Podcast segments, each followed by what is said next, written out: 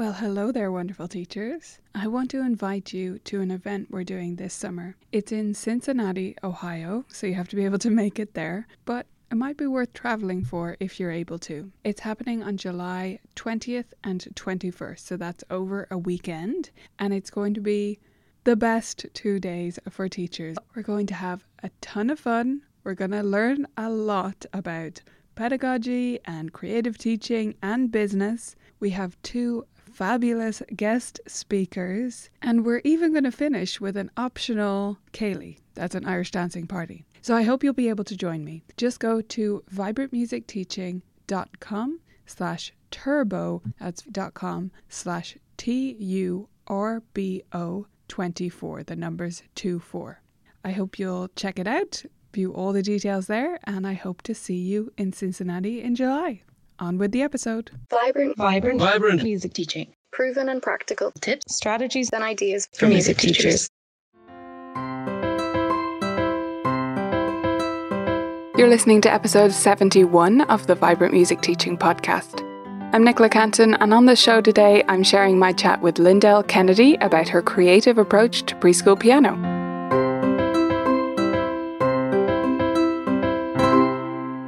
Hey there, beautiful teachers. This is the last interview I'm sharing from a series I did to prepare for the publication, the putting together of my new book, which is Playful Preschool Piano Teaching. You can grab that book at playfulpreschoolpiano.com. So, last but definitely not least in this series is Lyndel Kennedy. Lyndel Kennedy lives in Perth, Australia, with her husband and their four children. She believes in a world where everyone is created to be musical. Her programs have emerged from her rich music and visual arts career spanning graphic design, videography, photography, storytelling, and over 30 years of piano teaching. Her musical journey began as a young child and included opportunities to play at national level competitions, through to directing school musicals and choirs, attending composition masterclasses with conductor and screen composer Brian May, and conducting international teacher workshops.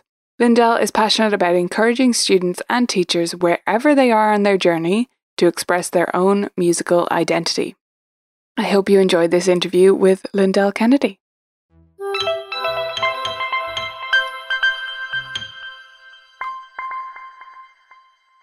So, welcome, Lyndel. Thank you so much for joining me. Thank you, Nicola. I've been looking forward to this all week. This is so cool. I can't wait to hang out with you. And, um, you know, I'm, I'm just, it's such a privilege because you're somebody who I totally respect, especially in this space of, you know, education, music education for these really little ones. And I think it's so cool that you're having such an influence in that area. You know, probably it's one that traditionally hasn't been, you know, taught extensively because of all sorts of different, I guess, pre, um, you know, things that people have taken as a presumption that, that they're not ready for it, it's too hard, blah, blah, Yeah. blah. So I just love that you're really, you know, inputting into this space. It's fantastic. So Oh, yeah, well, fantastic. Thank you so mm-hmm. much. I'd love it if you could tell our listeners just a little bit first about how you came to teaching and a bit about your background for those who don't know you, Lyndel. Yeah, sure. So I'm thinking probably the best place to start is uh, maybe what uh, what my first memory of being captivated by piano playing was, and and I would have to say that that first memory, which I didn't know was going to be so important, but in retrospect, you know how you can look back over your life and go, "Wow, I carried this all through my life, and now it's actually such a big part of who I am." Yeah. And that was that um, when little Australian kids grow up with watching Play School. So I don't know whether that goes far and abroad, but it's an ABC series of, you know, then it's played during the school time hours, so it's for toddlers. Mhm. And um, you know, the presenters are just so natural and wonderful and musical, and there's lots of singing, and, and it's very, very down to earth. But always, when they were telling stories, there was this music being played spontaneously as they told stories. So they didn't necessarily read stories; they just they'd have puppets and they'd tell stories, and in the background there'd be this piano music. And he, whoever it was, would just play, you know, oh, the teddy's walking up the stairs, and off this little piano sound would go, until the teddy realized he forgot his pajamas and had to run all the way down to the stairs. And it was just fantastic. And I used to listen to the music more than I listened to the story. And the thing that really bugged me from a really young age is they never showed who was playing this fantastic. Right. And I used to always think, oh, one day, one day they're going to show him. I, to my knowledge, they never did. Although I did research it later because I was so fascinated as to whether they ever did. And I think I found one clip that had the piano man, and he was a guy I found out on the side, um, playing the music as they told their stories. So clearly, years and years of playing, play, uh, of watching Play School mm. has led me developing my program, which is called Play a Story. So clearly there was something connecting there. so then I learned piano uh, probably when I was about sevenish, um, which was pretty common in the day, and from all sorts of uh, um, methods and teachers from the little old lady down the road that used a ruler across my knuckles whenever I played a wrong note. Hopefully, that's not anyone's experience mm. from for a long time. I did a little bit of Suzuki, but I have to say, the time that meant the most to me was in my early teens when I was learning in group classes with Yamaha. And I guess that was my foray into really becoming quite passionate about teaching. And it was because of my teacher, who was such a mentor figure in my life, plus a really great friend that we shared so much in our lives together. And so she used to do all these amazing you know, tours in Japan at all the festivals and stuff that Japan uh, that Yamaha run. And while she was over there, she would just hand me her studio and just go, you know what we do, you know what all these kids are up to. Because I used to hang out with her, you know, during all of her lessons. So I kind of knew all the kids anyway. Yeah. And, you know, she would just give me free rein.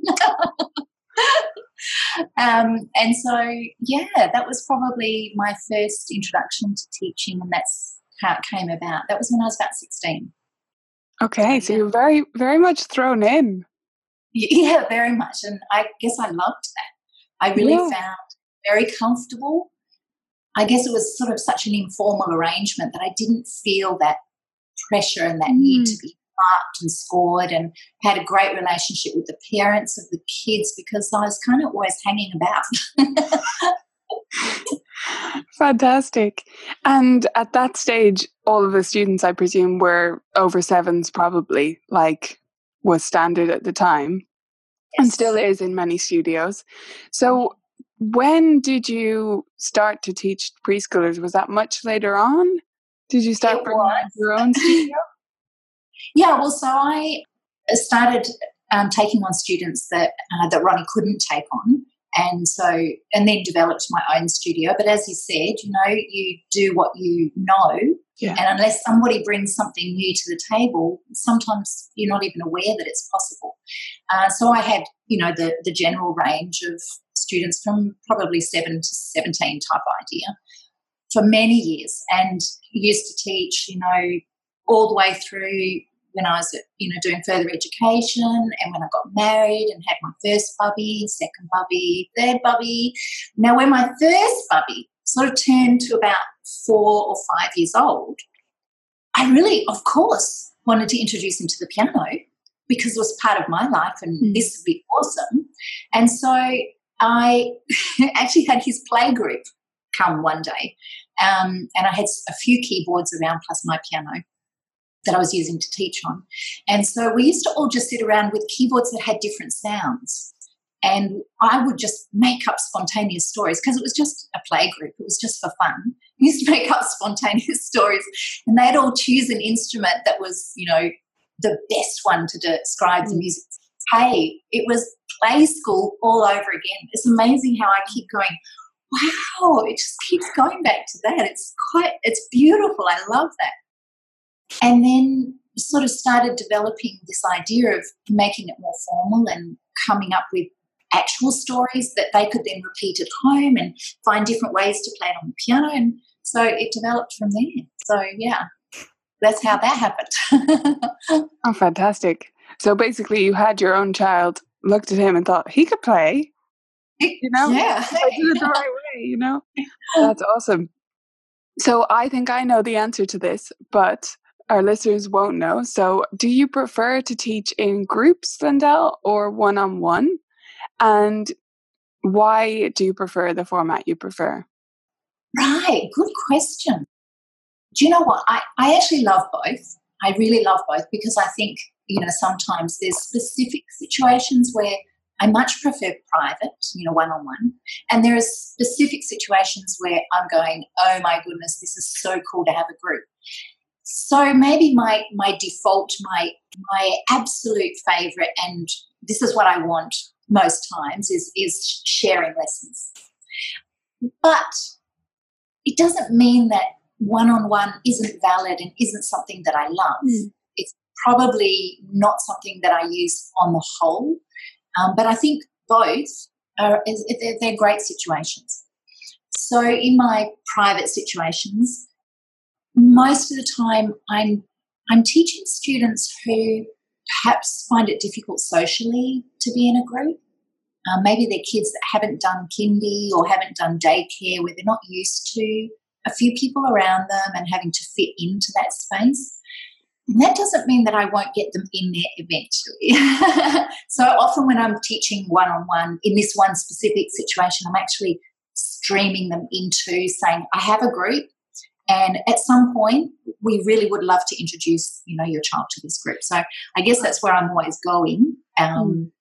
And it's a matter of it being appropriate for it to happen. I'm, I'm very choosy with my groups that I put together because I want them to be great. I want them to last. I want them to, you know, be the right mix because then I've got longevity in my studio. That's a very good thing. Yeah. um, but the benefits of group lessons um, or even shared lessons, you know, if it's just two or, or three. I, I love to teach. I've taught a lot up to six in a group, and it's really super full on because I always have my parents in these young, young children's oh, yeah. groups. Huge, I mean, it's a make or break. So you have a lot of people in a class if you've got six kids and six adults, but it works beautifully, and we've got a beautiful space for it. So it's mm. totally workable. But um, what I love in the group is that, like, my energy level is off the page in a group. Like, I'm really, it's exciting. The kids are excited. The parents are laughing. We're throwing in smart little comments all the time. The kids are asking great questions that just absolutely you know make me giggle at times and so there's this amazing energy that comes from quite a few people contributing to the conversation I love it because the responsibility isn't always on me to demonstrate ideas and take it to the next level because mm. I'm actually learning from my students in a group, actually privately as well, but in a group, we're all learning from each other. We're mm. inputting ideas all the time. And kids of this young age, you know, they're not all inhibited like us adults become. They're, they're like, oh, I did this and blah, blah, blah. And, and other kids go, oh my goodness, I want to do that. That's so cool. So I just love that interactive energy that happens in a group. I think it's super important. I guess from a, you know, I'm a parent. I was a parent of very young children at some stage in my life. They're all grown up now. But um, as a parent, you know, I just think the value you can give your child of just life skills, social skills, um, maintaining their attention, when there are other things going on, knowing when not to interrupt and just take over the field conversation, not, you know, knowing those social cues. Um, I think that's incredibly important. Developing a personal responsibility about the space that we take up in a group situation. That, that's pretty amazing. Communicating effectively, resolving conflict. I mean, this is great. Dealing with personal boredom in a group. you know, how do you do that? that? that? happens, let's face it. You know, yeah. kids like going, you know, oh, for the fairies. How many kids wander their eyes out my back window, you know, up to the lights or, you know, and I've got, I record everything so the cameras and thankfully flip the screens so they can't see themselves. But, you know, I can see kids doing this. And it's great for me because, you know, I have techniques of getting them back. But they also have to learn, oh, someone's talking to me, even though I'm in a group, I really need to maintain, you know, my interest in this and, and stick with it for the long term. So, my goodness, groups are amazing for so many reasons. They really are. Yeah. Yeah. Fantastic. And I mean, you had such a good experience with them yourself, it being your first positive experience with, with piano, really. So right. you can see why you're so passionate about them. Yeah, yeah, yeah. That's so cool. That was a great start for me to start in group because then teaching private's like, yeah, oh, that's easy. Whereas maybe if only taught, if only taught privately, maybe it's, I think it's probably a bigger leap to get your head around. Wow, hmm. I've never learned in a group. I've never taught a group. How will I do that? Which is why, again, this these spaces for us teachers to communicate with other teachers is so so very cool. You know, internet's a wonderful thing. yes, it is. Okay, so just to clarify, are you saying that it's the same for one on one time for the half hour and group time, or just the same for every age of student? Okay, so I have the same time allocated uh, to my young children, the same time as my older children. I have the same time, in fact, for private or for group as well because you know we we all get through stuff really well in a half hour and this way i don't have to make my lessons shorter or longer depending mm-hmm. on particularly if you're talking groups if one person leaves the group you know all of a sudden do i have to make the lesson shorter or if an extra person comes in do I have to make it longer all of a sudden because the number of the group's gone? So, time wise, I don't have any difference. I do charge differently for a private lesson as compared to a shared lesson.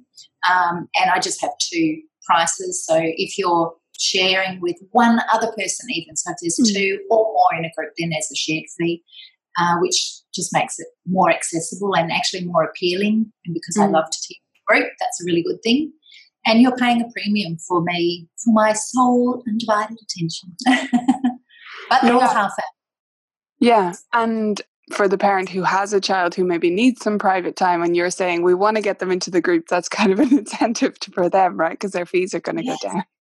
Exactly. And and students that come in, you know, that I think, oh, I've got a group for you, but I need to really work with you Mm. Um, and I, I, let them know I'm going to work intensively for maybe a term um, to give you a whole lot of background and foundational stuff that then we're just going to stream in um, at some point at which it's appropriate. And it might be a little bit longer than a term, it might be a little shorter than a term, it depends how we go. Uh, and I will definitely charge that as a private yeah. Um, lesson.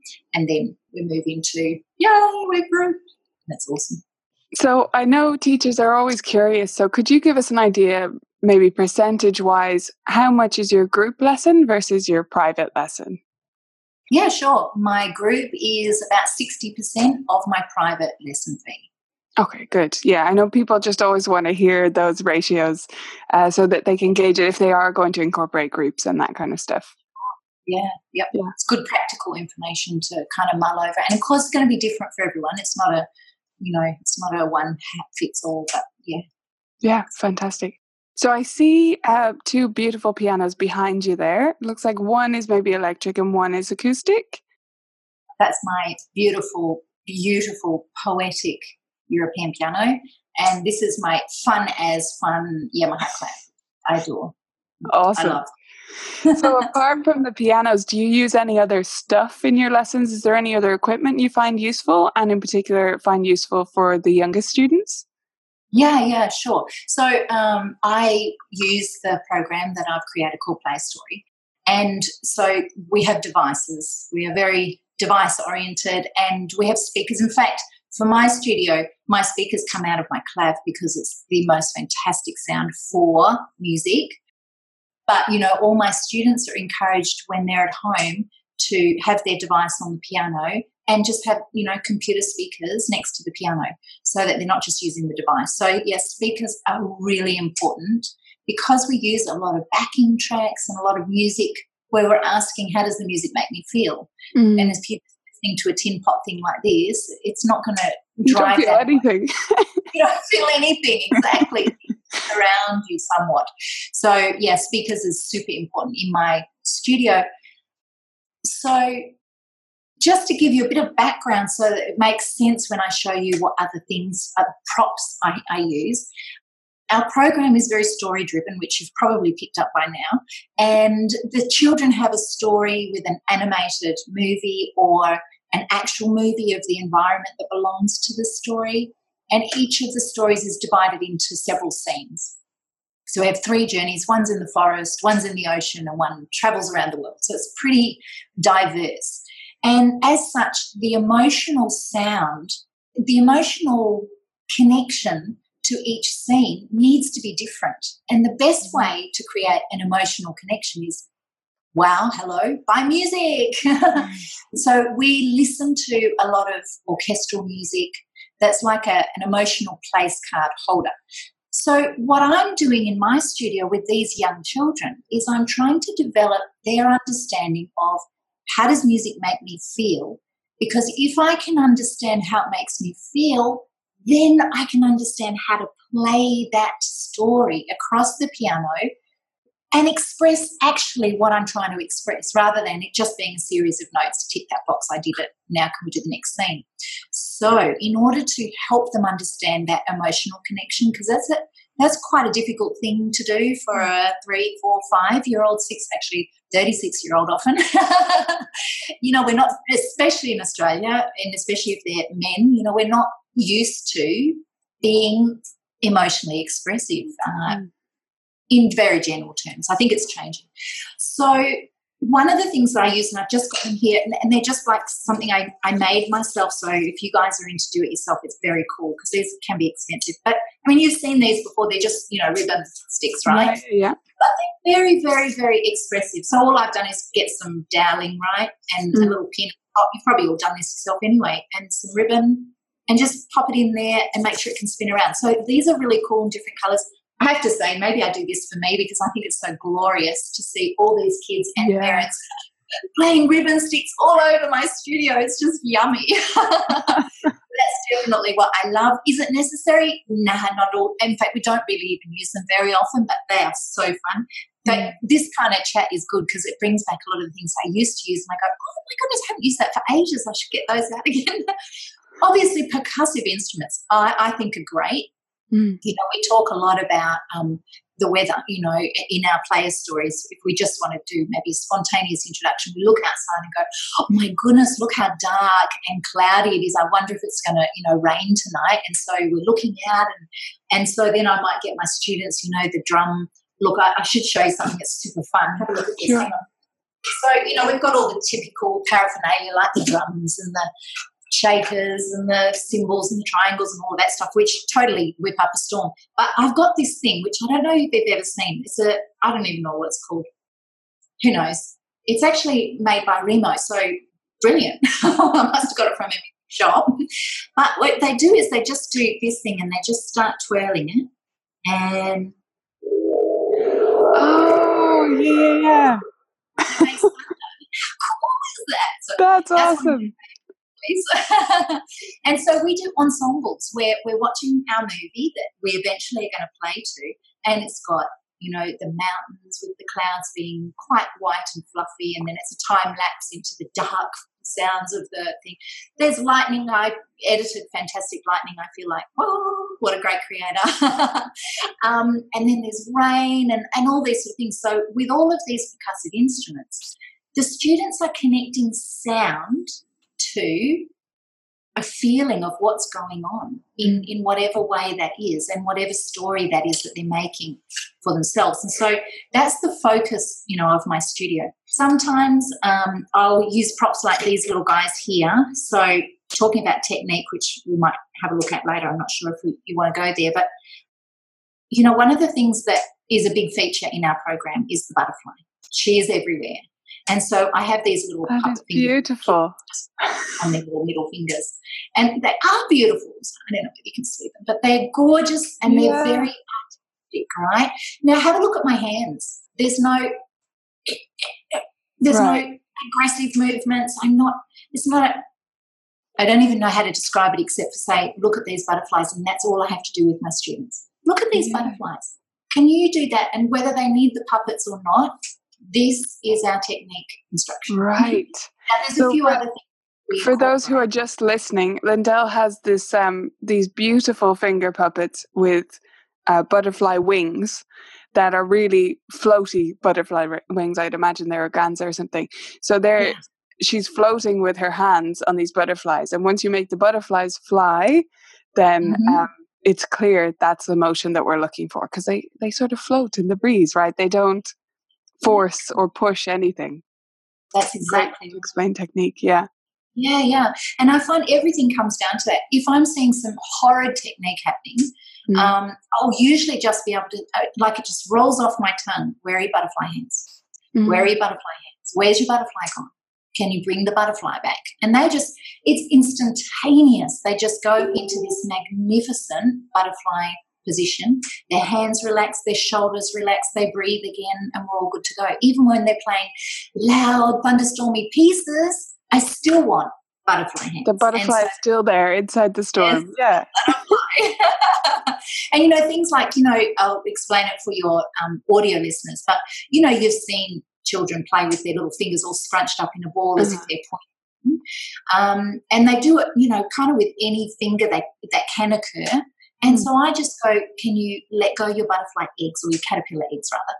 Can you let go your caterpillar eggs and and bring me back their butterfly wings? So out come the eggs, they drop them, and off we go. We've got butterfly wings already. So you know things like that. Everything relates to this absolutely gorgeous creation called the butterfly, who I think is beautiful. You know, even to the idea of often you've seen students, you know, they're playing like this and then they're trying to find the note and they flip their hand upside down to see the note underneath.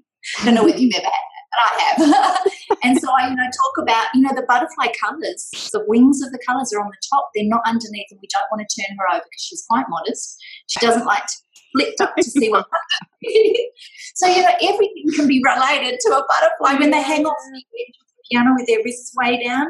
Why is your butterfly clinging for dear life to the keys? Make her please fly. And things like sinking into the keys for that beautiful pianistic and piano sound, you know, that she's actually she's actually sitting, she's alighting onto the mm. petal as she drinks the pollen. But what about those great big heavy sounds? We don't want to bang them. Well, that's when our butterfly actually changes amazingly into dragon wings. Because now we've got a very heavy butterfly, essentially. Yeah. So, and of course, the boys love that. So, can we be dragon wings? Where are your dragon wings? You know, when we're playing those big, mighty sounds, and we're still sinking, we're, we're actually landing in the mud for the dragons. Of course, that's where they land. And so they're landing and they're sinking so that we, there is no, no sense of banging the keys or being stiff or, you know, it just doesn't happen if we can look at technique very, you know, real, uh, I guess, an image of this beautiful butterfly that gives us such a great go to. So there's, so I use those. Um, They've actually got all these great little characters here, which you can see. Now, I'm I'm thinking most people who have got you know little people in their world have got a ridiculous collection of all of these soft yeah. toys, which just keep coming. I actually use those not necessarily for technique because I know I I love the you know some of the programs that use animals for techniques for doing different movements on the piano, pianistic movements. I think it's awesome. But I have to say, the reason I use these, because I have my butterfly, she covers a lot of ground. I use these because sometimes, you know, I'll get, I'll, I'll be up to a certain place in the curriculum and I have a student who's just disappeared for whatever reason, just isn't there mentally, emotionally. It happens, especially with these really young, precious kids. And so I have all of these on my shelf and I just go, hey, go grab yourself a couple of little animals, bring them over to the piano. We'll pop them up across the top of the piano there, and um, let's tell their story. So, mm. you know, the animals will do different antics. I'll often have, especially if it's one on one, I have the parents sitting there up next to the piano because obviously they need some sort of, you know, emotional stability at that point if it's really something that you're having to go off curriculum to give them a lesson and the little creatures will say different things and they'll have races or they'll you know eat popcorn and then have their mid you know eat you know green spaghetti and then they'll eat you know whatever you just you just make it up as you go along. But they love that. And that's a really cool kind of way to settle them down, bring them back to a place where there's relationship and trust and excitement and mm. that sort of stuff. So that's that's a really important part of my studio that uh, I do use quite a bit for those very young children. I have one three year old who's very shy and it works beautifully with her. Um, so, yeah, so they're sort of the props that I use. Yeah. Fantastic. Yeah. Nothing expensive besides the pianos, obviously, but everyone probably has those already. So, yeah, just simple things that make a big difference to igniting a child's imagination and getting them involved in, in stories. Yeah, that's it. Actually, that, there's another thing that I use that um, probably I've got this on my desk here. Probably a lot of people have got, you know, those little lava xylophones, right? So I have one of those as well. Oh, yeah. I specifically use it because I like this. It's just a cardboard box and a little plastic mold. Now, I didn't make these, but oh my goodness, these are great because they, they get elevated as they go up. Yeah, so they're the chime bars that are on steps for those listening. Yeah, yeah which you will have seen. That's cool because to get a young person to understand that the vertical space of up and down is now a horizontal space of up and down, that is incredibly useful. And I probably only have to use it once or twice until I've got that up and down idea, but that's a great tool. Great yeah. Tool. Awesome. Yeah, great way to get that message across. So, how do you plan your lessons, Lyndel, or do you just take it as it comes, or do you have a plan? And what about when the plan needs to be thrown out the window? What happens then? yeah, and, and it does, right? if, if, we're all honest, it doesn't actually matter what age you're teaching. I find mm-hmm. you a good teacher is one who's you know doesn't have a guilt complex over moving off a curriculum for a week or two, or just having another project that just clears the head a little bit. And with young children, that's super important because they are unpredictable in their moods and also what's whatever's happened before the lesson, they're much more inclined to bring that into the lesson. So if they've had a hmm. hard day or they haven't had their afternoon nap or whatever it is, it's really going to happen. I had late napping children. All my children napped, even in preschool. um, so yes, I do have a curriculum, and it's a it's lesson plans. Really super simple because we use the Play Story program, and each scene essentially is the next lesson. So we mm-hmm. move through the scenes, which makes it super easy for teachers uh, because we can just you know, well, we've just finished that scene. What's next? Oh, cool. We're in the pollen dance. You know, this is the rescue scene. Yay, I love this one. And you just go straight into it. And because it's very explorative, which I think is essential for this young age group, then um, you're just exploring this idea with them. And of course, we're laying down very sound theoretical concepts and technical skills that they're going to use for the rest of their lives. But it's under the radar of playing. So, you know, it's important to say that. I'm not just throwing paint at the wall and see what it no, yeah. really fun. just saying. um, so we are teaching. So what we do is we teach a motif. And so for these really young children, there's huge benefits in that already because they're not learning a whole song that I don't know how long will that take to learn. Maybe over several weeks you could learn a whole song. A motif of four or five notes can be covered super fast, and then it's their job to improvise those notes across the piano. So that works. So that's my curriculum. But what happens when I need to move away from that? Well, part, one component in our program, which I just think is a really powerful component, is what we call Play My Story.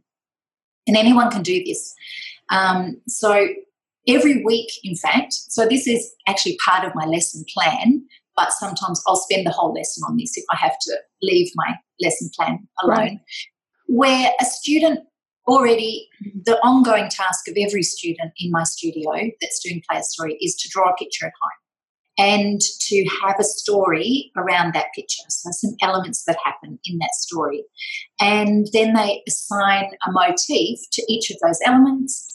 When they then play it, they're actually playing the story around that picture. So, it's pretty simple concept. Uh, and they can, you know, have that very complex or very simple depending on where they are up to in how much I've taught them about playing. but it's it's so good because it it's a really connective thing to do with the student. The relationship you're building is amazing. So I had a case in point last week. I had uh, two siblings. One's three, one's five, and they actually are learning separately because one started a lot earlier than the mm. three-year-old, and she's only just come on board. And they have been very shy students, my shyest that I have ever come across. Didn't know it was possible. Non-verbal, non-active, mm. cuddling dad who, t- who brings them. They are adorable kids, but it was a lot of hard work, or not hard work, it was a lot of patience on my part.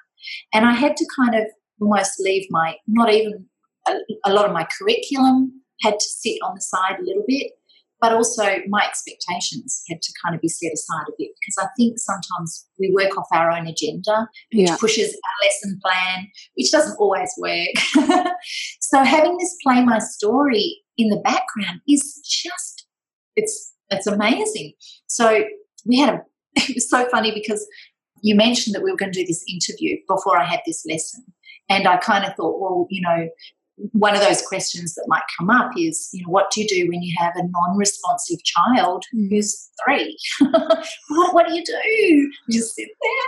Well, I always have my parents there, so I've always got some sort of help if I need it, which is good.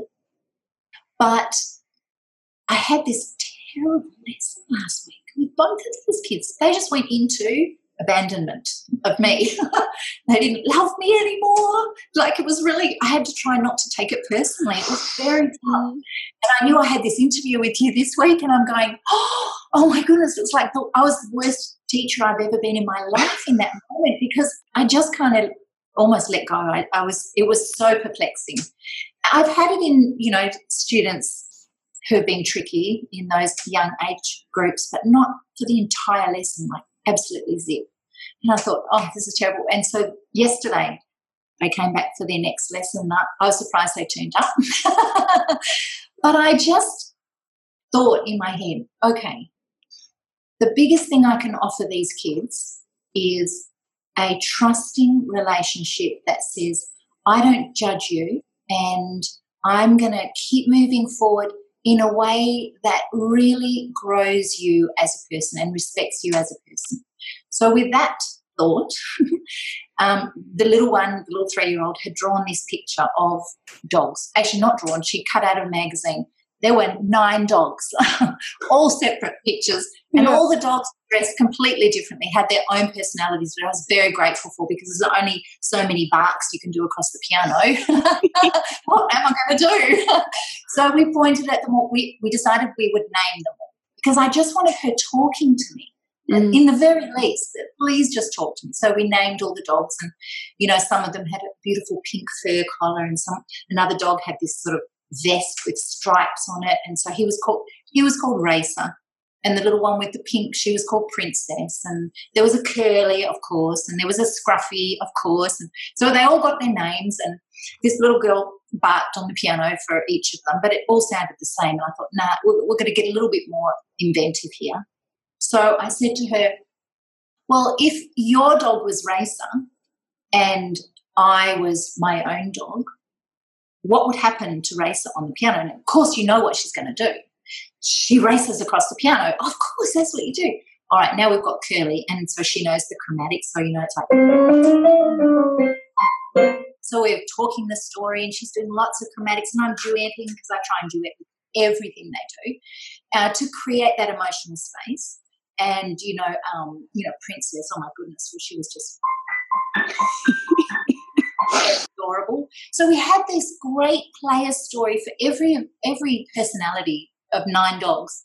Well, when we got to the race one and we had 10 minutes left in the lesson, I thought, okay, so I need some sort of um, you know, theoretical component because I always teach theoretical concepts with pretty much everything that I do.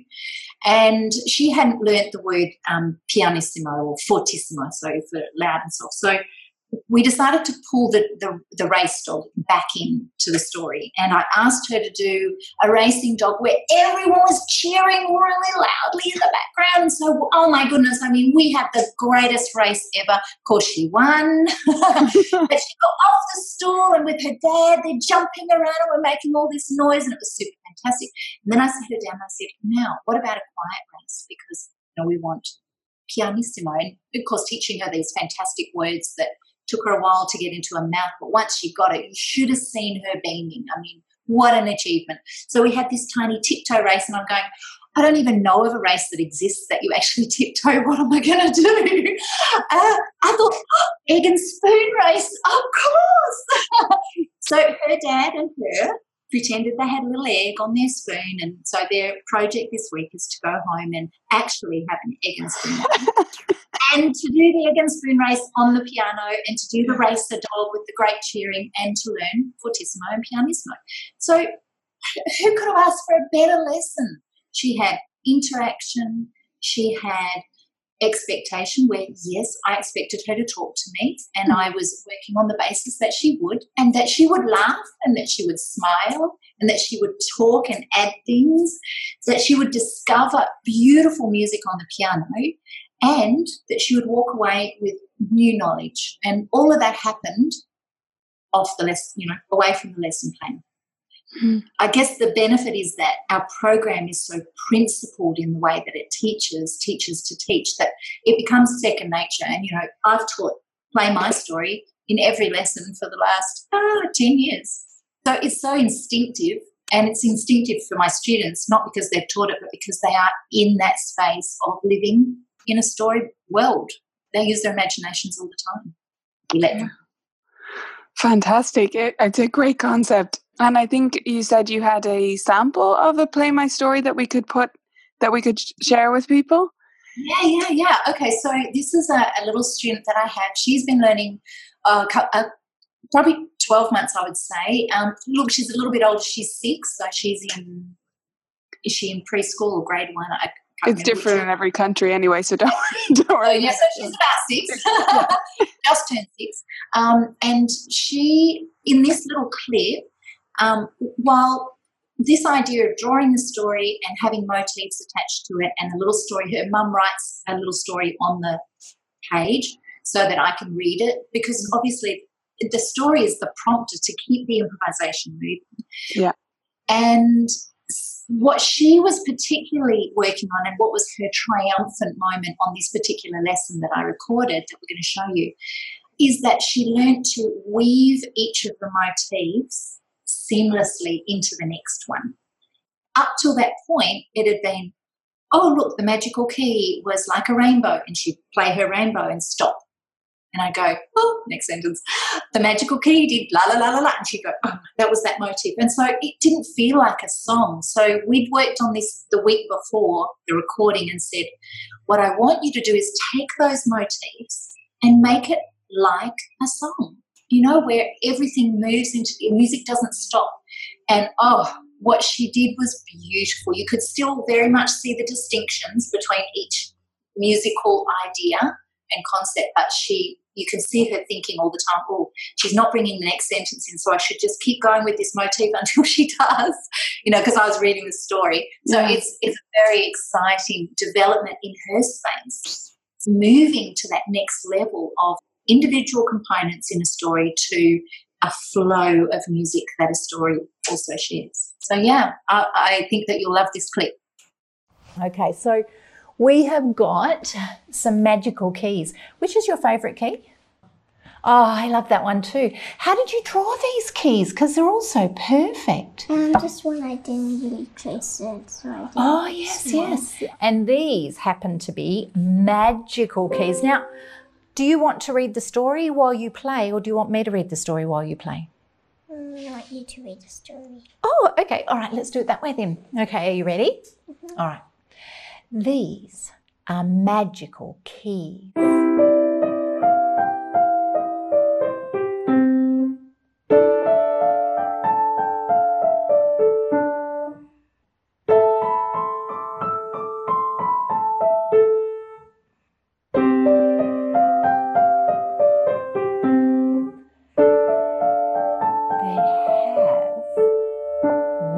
Bubbles.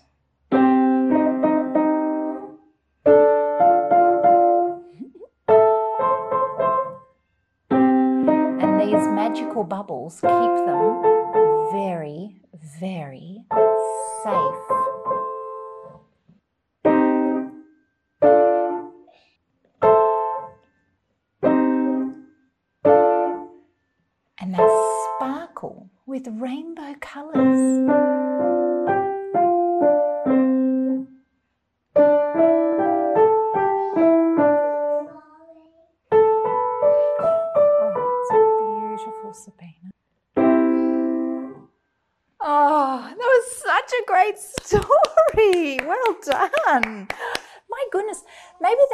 most fun you've had with finding different motifs and putting them all together in a story. I tell you what, you've got this. This is very cool. What you're really doing is making up a whole song using your imagination and some ideas to go with it. That's so great. Well done. High five you. Woohoo! Great, what a fantastic example. It's so great to see these things in action. It's why I often share clips of my own teaching as well, because it's a different thing to talk about than to actually see a real student like, oh, this is what it would really look like if I had a kid in front of me. Exactly, and I love that you do that, Nicola. I've seen you do that a couple of times um, on your website or your Facebook group. I can't remember where I got it there, but um, it doesn't even have to be long. It's just that Yeah. little little moment of ah, oh, okay, now I can see. It's like kind of putting flesh on the bones of a, of a teaching a concept. It's a great idea. Beautiful. So I I love that example of basically the practice assignment for your three year old last week being to play the egg and spoon race. Um, Yeah. both on the piano and off the piano with real eggs and real spoons. Yeah. So what kind of practice did you do you expect in general and does it vary by age and is it always as creative and imaginative as that? yes, it's always creative and imaginative, um, but it doesn't even have to be. Like the idea is that playing the piano is such a creative and imaginative thing. No matter what you're doing, whether you're playing repertoire, whether you're um, playing, you know, improvisation, whether you're composing, it, it is such a creative instrument. So you don't even need those other things in the background just playing the piano, if you're using that idea of it being complete artistry and you're creating something beautiful, then that's where you want the students. So, my very young students, you know, maybe they'll practice one scene per day. So maybe, you know, maybe they've maybe they've got five scenes in their playlist that we've gotten up to. If they have got five scenes, I want them to at least play one of those scenes. Now, a scene, okay, so they play their video. Every video is two minutes long. So it's Mm. not a long time, but actually, when you're playing and making up music, it feels quite long because you know you're working pretty Yeah. hard. A two-minute song is a really long song normally, but because they're working on playing this little motif and changing it around and moving it around the piano, two minutes disappears really fast. So for my very young students, a you know they might sit at the piano and review for a couple of minutes with their mum or their co- their home coach. I call them. Uh, you know what what's the motif for heart song? Oh, well then it's the A minor, and you break it up. Oh, yeah, that's right. Now for two minutes, you're going to play that. Now you might.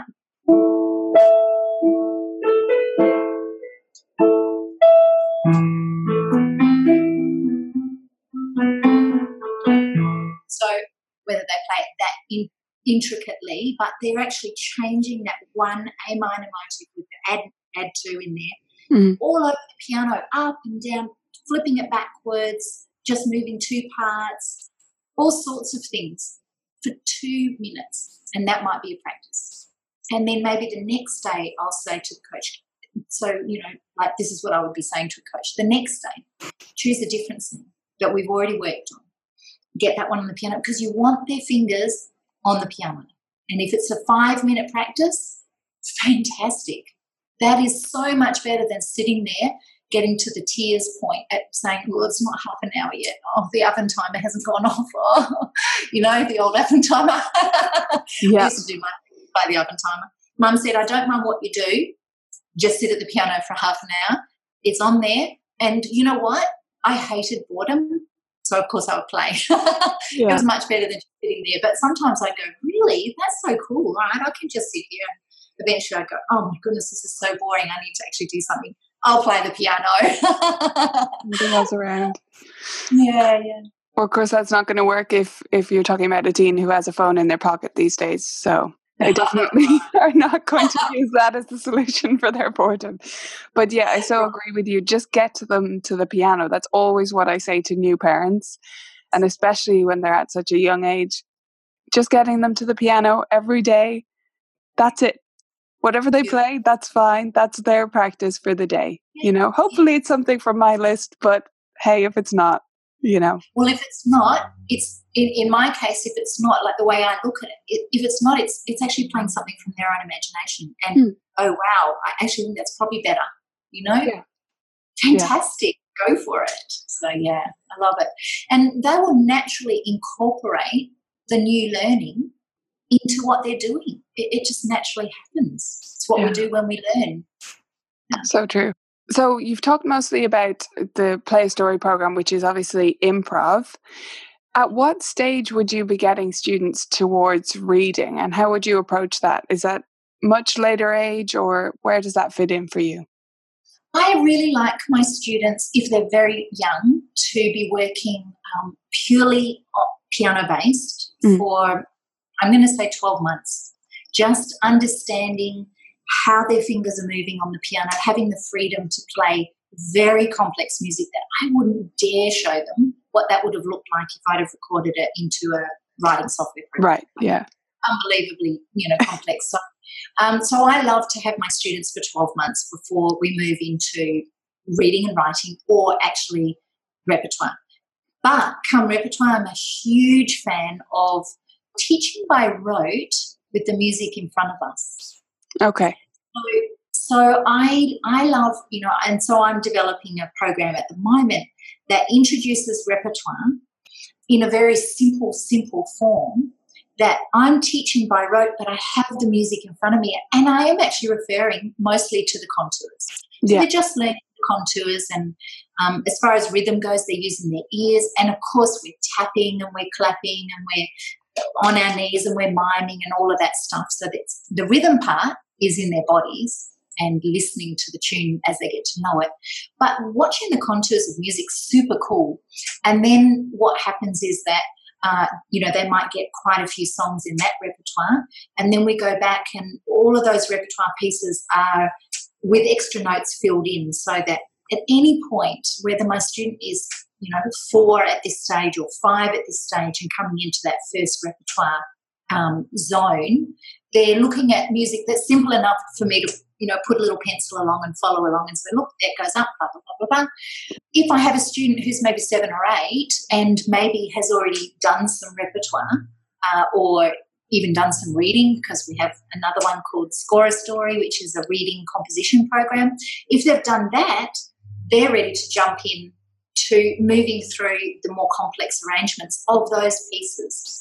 Right. So that's a really cool way to teach reading and repertoire in a kind of hybrid situation. So yeah. I don't know. I'm I'm experimenting with that at the moment and getting some amazing results. Um, and then the final progress of that is actually seeing those pieces written in every single key, so that they're truly reading every time they play and getting used to mapping the scale yeah. out or the out on the piano. So you know, there's no end, is there, to how far we can take students if we're doing it incrementally step by step at an at a developmentally appropriate stage. So yeah. that's why I defer the reading because I think it needs to wait until we've really established a great relationship with the piano first.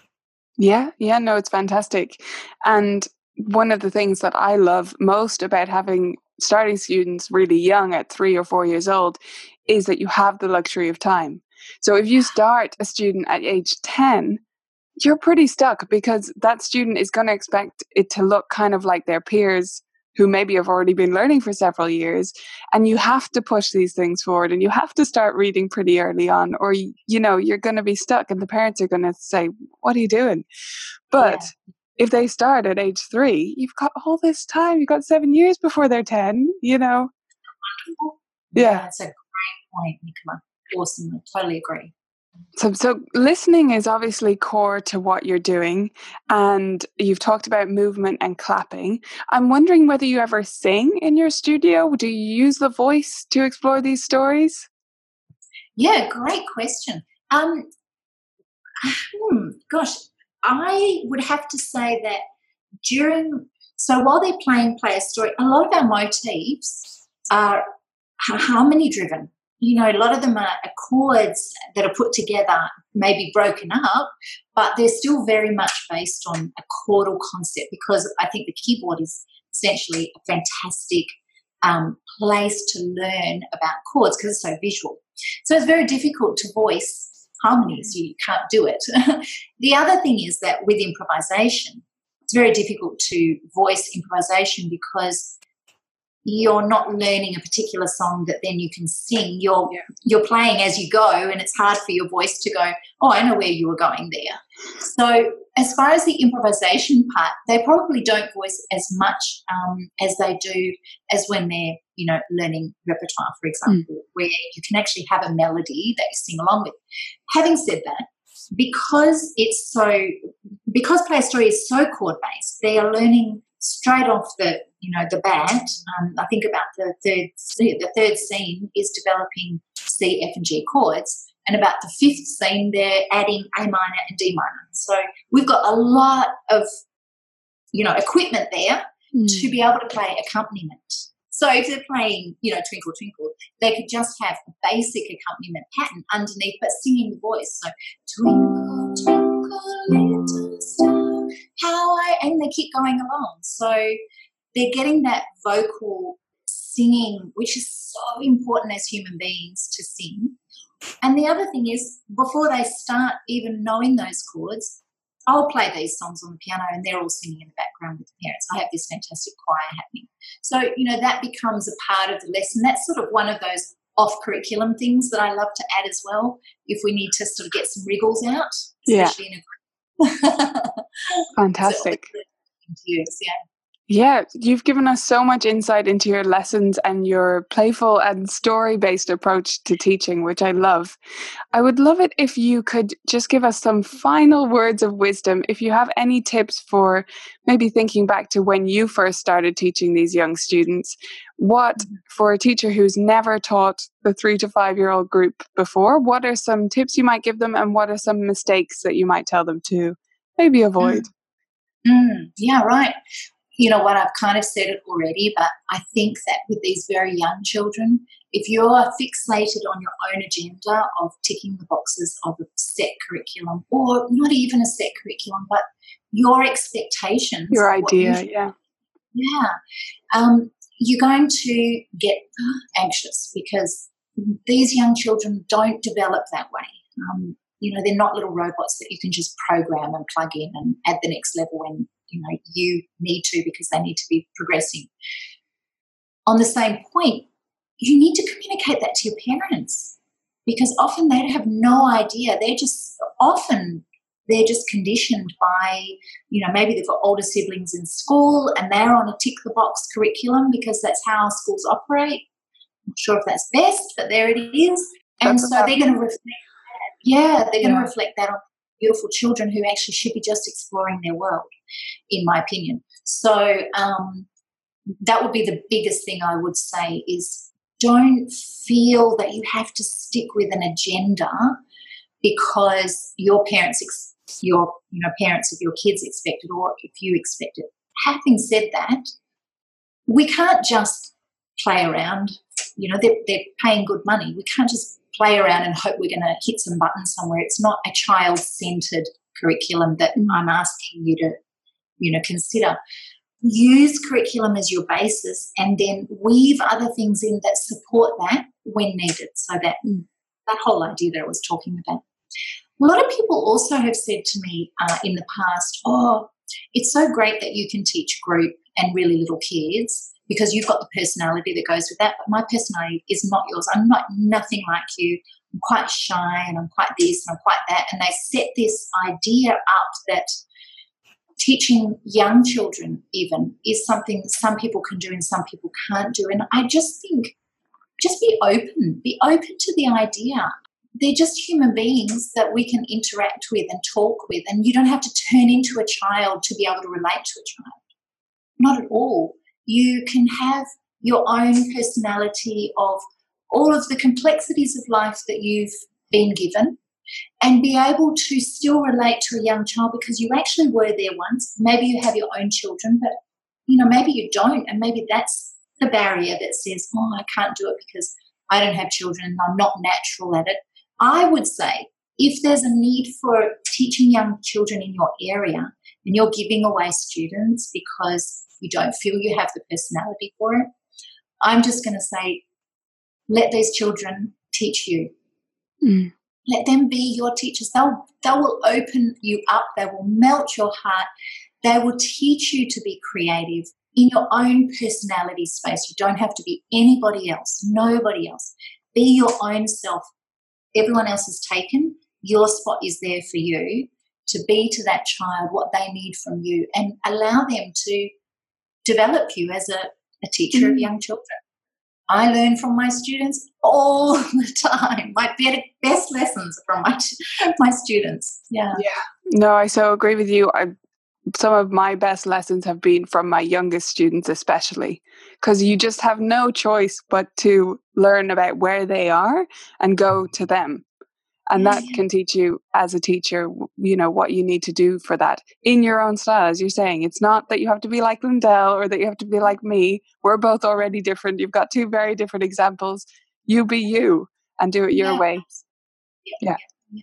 exactly and, and i think that frees us up to take the pressure off us because yeah. you know, we don't have to apologize for who we are ever we are so beautifully unique and we have a voice that needs to be heard amongst our little children, we have to give them the gift of us and how mm-hmm. we teach. It's wonderful. Beautiful. What a wonderful note to the end on. Thank you so much for joining me for this, Lyndel. It was wonderful to hear how you bring all of these imaginative ideas to your youngest students. Tell us where we can find about out about you and play a story. Yeah, so fantastic. You can jump onto uh, our website, which is innermusician.com. So that's I N E R musician.com.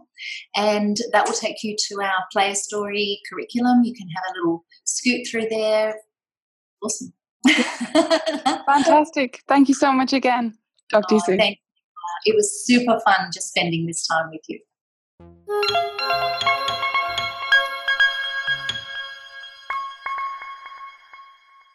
Well, that's it for our interview series all about preschool piano teaching. I hope you enjoyed it. We'll be back to our regular solo shows where I talk about something that's important to me and try to help you through your teaching struggles and inspire you to try new things in your teaching next week. You can pick up the book at playfulpreschoolpiano.com if you don't have it already. And if you're a member, you can see the video version of this interview in the video library. So if you're not a member, sign up at vmt.ninja to get access. And if you're a member, just jump on over to the video library. You can see Lyndel as she talks about those beautiful butterflies. So I think this is a great one to watch. That's it for this week. I'll catch you next Monday for another episode of the Vibrant Music Teaching Podcast. If you are enjoying the Vibrant Music Teaching Podcast, you might like to check out our paid community at vibrantmusicteaching.com. This is the perfect place to level up your teaching, get inspiration, new printables, and full courses and lesson plans to use in your music teaching studio. Find out more and sign up at vibrantmusicteaching.com.